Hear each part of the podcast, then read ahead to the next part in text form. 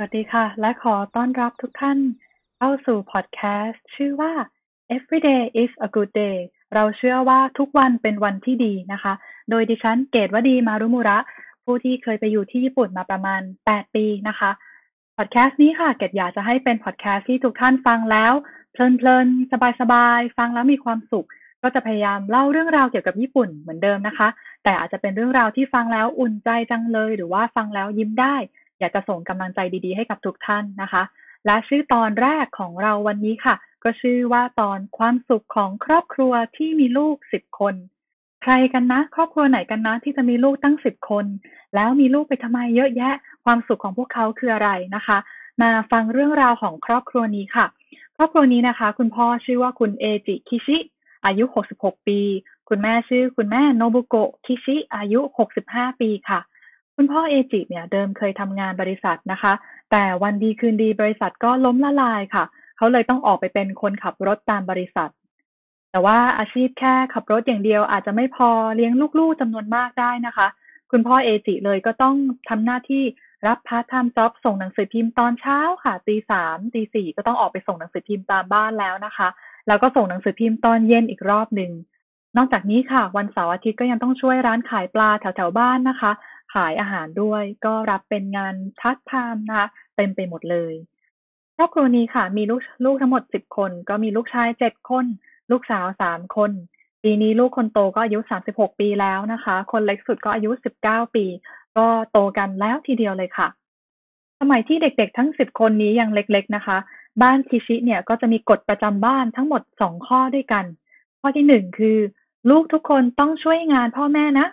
เช่น คุณพ่อต้องไปส่งหนังสือพิมพ์ใช่ไหมคะ งานหนึ่งที่คุณพ่อต้องทำคือต้องเอาใบปลิวโฆษณาเนี่ยสอดเข้าไปในหนังสือพิมพ์ทุกฉบับ ทุกฉบับ ทั้งครอบครัวนะคะ เด็กเล็กเด็กโตก็จะมาช่วยกันเอาใบปลิวนี้ สอดเข้าไปในหนังสือพิมพ์ ก็ทำกันเป็นกิจกรรมครอบครัวนะคะ กฎข้อที่สองของบ้านคิชิค่ะ คือต้องแบ่งเวลาให้ลูกแปลว่าอะไร เราจะเห็นภาพความวุ่นวายนะคะ ของครอบครัวใหญ่ที่มีสมาชิกทั้งหมด 12 คนเลยทีเดียว แต่เขากำหนดไว้ว่า ลูกทุกคนต้องมีเวลาอยู่กับพ่อหรือแม่ค่ะ โดยกำหนดเดือนดึงเนี่ยจะต้องมีหนึ่งวันนะคะที่ลูกคนนั้นจะได้ผูกขาดพ่อแม่ไปเลยหนึ่งวันเต็มๆยกตัวอย่างเช่นค่ะ ลูกสาวคนรองนะคะ ชื่อว่ามานามิกัง เกิดวันที่หกเดือนหกเดือนมิถุนายน เพราะฉะนั้นคุณพ่อคุณแม่ก็เลยกำหนดว่า วันที่หกของทุกเดือนนะ จะเป็นวันมานามิ ซึ่งน้องมานามิสามารถเลือกได้ว่า วันนี้ที่เป็นวันพิเศษของตัวเองเนี่ยแหละค่ะ จะอยู่กับพ่อหรือจะอยู่กับแม่ ซึ่งเขาก็จะเอาไปทำอาหารกันกุ๊กกิ๊กบ้าง ไปเที่ยวที่ไหนบ้างนะคะ หรือว่าแม่ก็จะจับมือไปรับที่โรงเรียนจูงมือกลับมาถึงบ้านได้ ก็มีโอกาสมีเวลาที่จะได้คุยหนุ่งหนิงกันสองต่อสองได้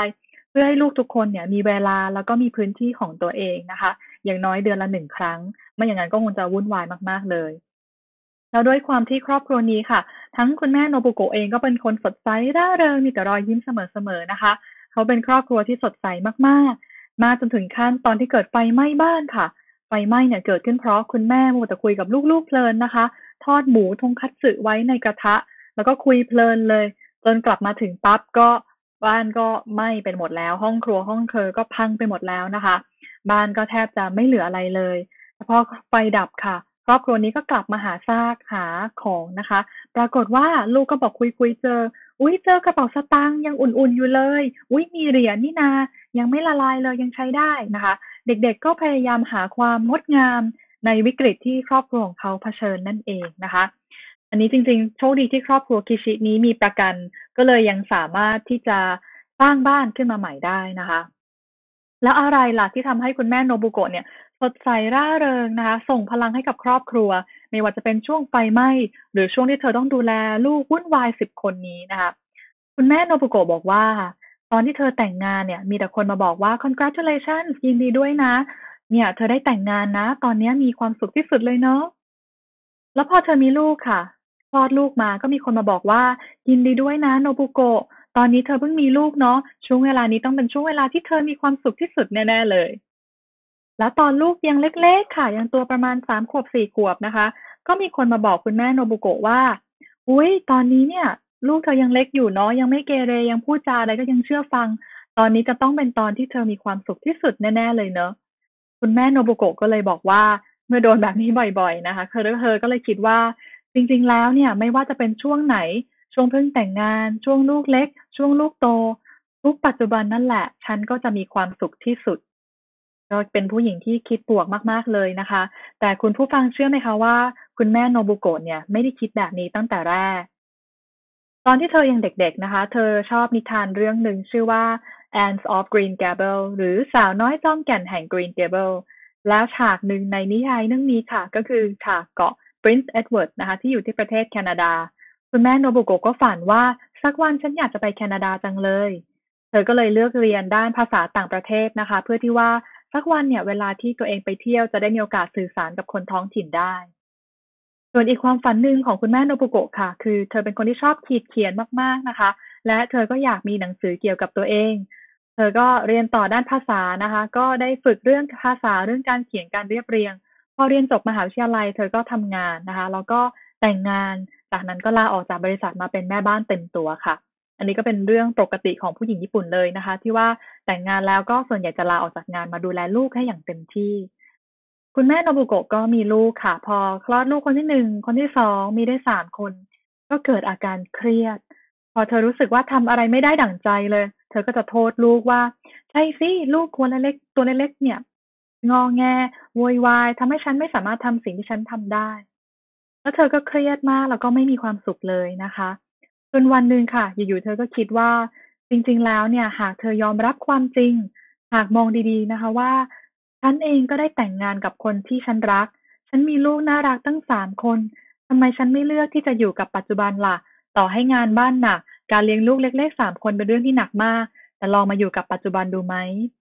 สิ่งหนึ่งที่คุณแม่โนบุโกะเริ่มทำนะคะ คือเธอเริ่มเขียนไดอารี่สิ่งดีๆ ในวันนี้ ทุกๆวันค่ะ มีเรื่องที่น่าดีใจอะไรบ้าง เรื่องตลกตลกที่เกิดขึ้นกับลูก ลูกมีมุมมองยังไง มาเล่าอะไรให้เธอฟังนะคะ แล้วพอเธอทำได้ติดต่อกันเป็นเวลาสามปี เธอก็เริ่มรู้สึกว่าการค้นพบเรื่องสนุกสนานในชีวิตประจำวัน หรือการหาเรื่องที่รู้สึกว่าทำให้เธอกิจิตใจกระชุ่มกระชวยน่าดีใจเนี่ย เป็นเรื่องที่ทำได้ง่ายขึ้น และทัศนคติของเธอในการเลี้ยงลูกก็เริ่มเปลี่ยนไปค่ะ เธอเริ่มมองว่าการเลี้ยงลูกเนี่ยน่าสนุกจริง ๆ เลย รู้ตัวอีกทีนะคะ คุณแม่โนบุโกะก็เริ่มมีลูกจากสามคน เป็นสี่คนห้าคนหกคนแล้วก็สิบคนแล้ว ก็เป็นครอบครัวขนาดใหญ่ที่คลื้นเครงมาก ๆเลยนะคะ เธอบอกว่าเมื่อเธอมีลูกสิบคนเนี่ย แน่นอนเธอก็ต้องวุ่นวายกับการดูแลลูก คนเล็กจะเข้าโรงเรียนประถม คนโตจะเข้าโรงเรียนมปลาย อีกหน่อยก็จะต้องเตรียมหางานแล้ว ก็เป็นวันที่วุ่นวายจริงจนเธอต้องยอมค่ะ พักความฝันของเธอ เก็บไว้ข้างๆ แล้วมาเลี้ยงดูแลลูกทั้งสิบคนนี้ก่อน อยู่กับปัจจุบันให้มีความสุขที่สุดก่อนนะคะ แต่แล้ววันหนึ่งค่ะ เธอก็ได้เห็นข้อความประกวดนิทานเด็กในหนังสือแห่งเล่มหนึ่งนะคะ นิตยสารเล่มหนึ่งก็มีการประกวด คุณแม่โนบุโกะก็บอกอะในไหนก็ลองดูละกัน ก็พอส่งเรื่องไปประกวดค่ะ เธอก็ได้รางวัลที่หนึ่งนะคะ ซึ่งตอนนั้นเธอยังไม่รู้ว่าคืออะไร เปิดซองมาค่ะ กลายเป็นตั๋วเครื่องบินไปแคนาดานั่นเอง ความฝันที่หนึ่งของคุณแม่โนบุโกะที่อยากจะไปเกาะ Prince Edward ตามเรื่องของนิทานที่เธอชื่นชอบตั้งแต่เด็กๆ ก็ประสบความสำเร็จแล้วนะคะ แล้วด้วยความที่คุณแม่เนี่ยลูกเยอะขนาดนี้แต่ว่ายังสดใสร่าเริง ก็มีสถานีโทรทัศน์ค่ะของจังหวัดคุมาโมโตบ้านเกิดของทั้งทั้งทั้งสิบคนนี้สิบสองคนนี้นะคะ มาถ่ายทำชีวิตครอบครัวเธอไปเรื่อยๆ จนครอบครัวคิชิเนี่ยเริ่มกลายเป็นครอบครัวดัง จากนั้นค่ะก็เริ่มมีหนังสือพิมพ์มาติดต่อ เธอบอกว่า คุณแม่โนบุโกะสนใจจะออกหนังสือไหม เดี๋ยวเราจะมีช่วยเหลือค่าออกแบบค่าอะไรต่างๆ คุณแม่ไม่ต้องลงทุนอะไรเลยนะคะ คุณแม่ได้ยินอย่างนั้นก็ดีใจมากๆเลยค่ะ แล้วก็ตบปากรักคำแล้วก็บอกว่าได้เลยค่ะยินดีมากๆ ก็เขียนหนังสือออกมา กลายเป็นว่าความฝันที่สองของคุณแม่โนบุโกะก็ประสบความสำเร็จแล้วนะคะ การที่คุณแม่โนบุโกะเนี่ยเอาความฝันของตัวเองไว้ข้างๆ แล้วทำวันแต่ละวันให้ดีที่สุด ให้ความสำคัญกับปัจจุบัน แต่ก็ไม่เคยลืมความฝันของตัวเองนะคะ ก็ทำให้คุณแม่โนบุโกะเป็นผู้หญิงที่มีความสุขมากๆ แล้วก็ถ้าเกิดใครเซิร์ชดูรูปของเธอนะคะ เธอจะเป็นผู้หญิงญี่ปุ่นที่ตาชั้นเดียว แล้วเวลายิ้มนะคะ ก็จะยิ้มหน้าหยีๆเลยจ้าหยีๆเลย ก็เป็นคนที่มีออร่าของความสุขมากๆจริง ๆนะคะ อย่างที่คุณแม่โนบุโกะบอกเลยค่ะ คือว่าไม่ว่าจะเป็นตอนแต่งงาน ตอนมีลูก คนก็จะเชื่อว่าเธอมีความสุขที่สุด แต่จริง ๆ แล้ว เธอสามารถคิดได้ว่า ทุกวันของเธอเป็นวันที่เธอมีความสุขนั่นเองนะคะ นั่นก็คือเรื่องราวของคุณแม่โนบุโกะและครอบครัวคิชิทั้ง 12 ชีวิตนะคะ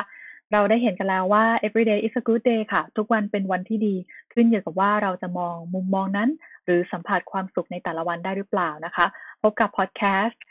every day is a good day เช่นนี้ความถี่ยังตกลงไม่ได้นะคะ ขอแบ่งเวลาแล้วก็จะมาอัปเดตในเพจ Facebook เกตวดีมารุมุระเรื่อยๆค่ะ ขอบพระคุณทุกท่านที่ติดตามกันมานะคะ แล้วก็ขอสวัสดีทุกท่านค่ะ ขอให้ทุกวันเป็นวันที่ดีของทุกๆท่านค่ะ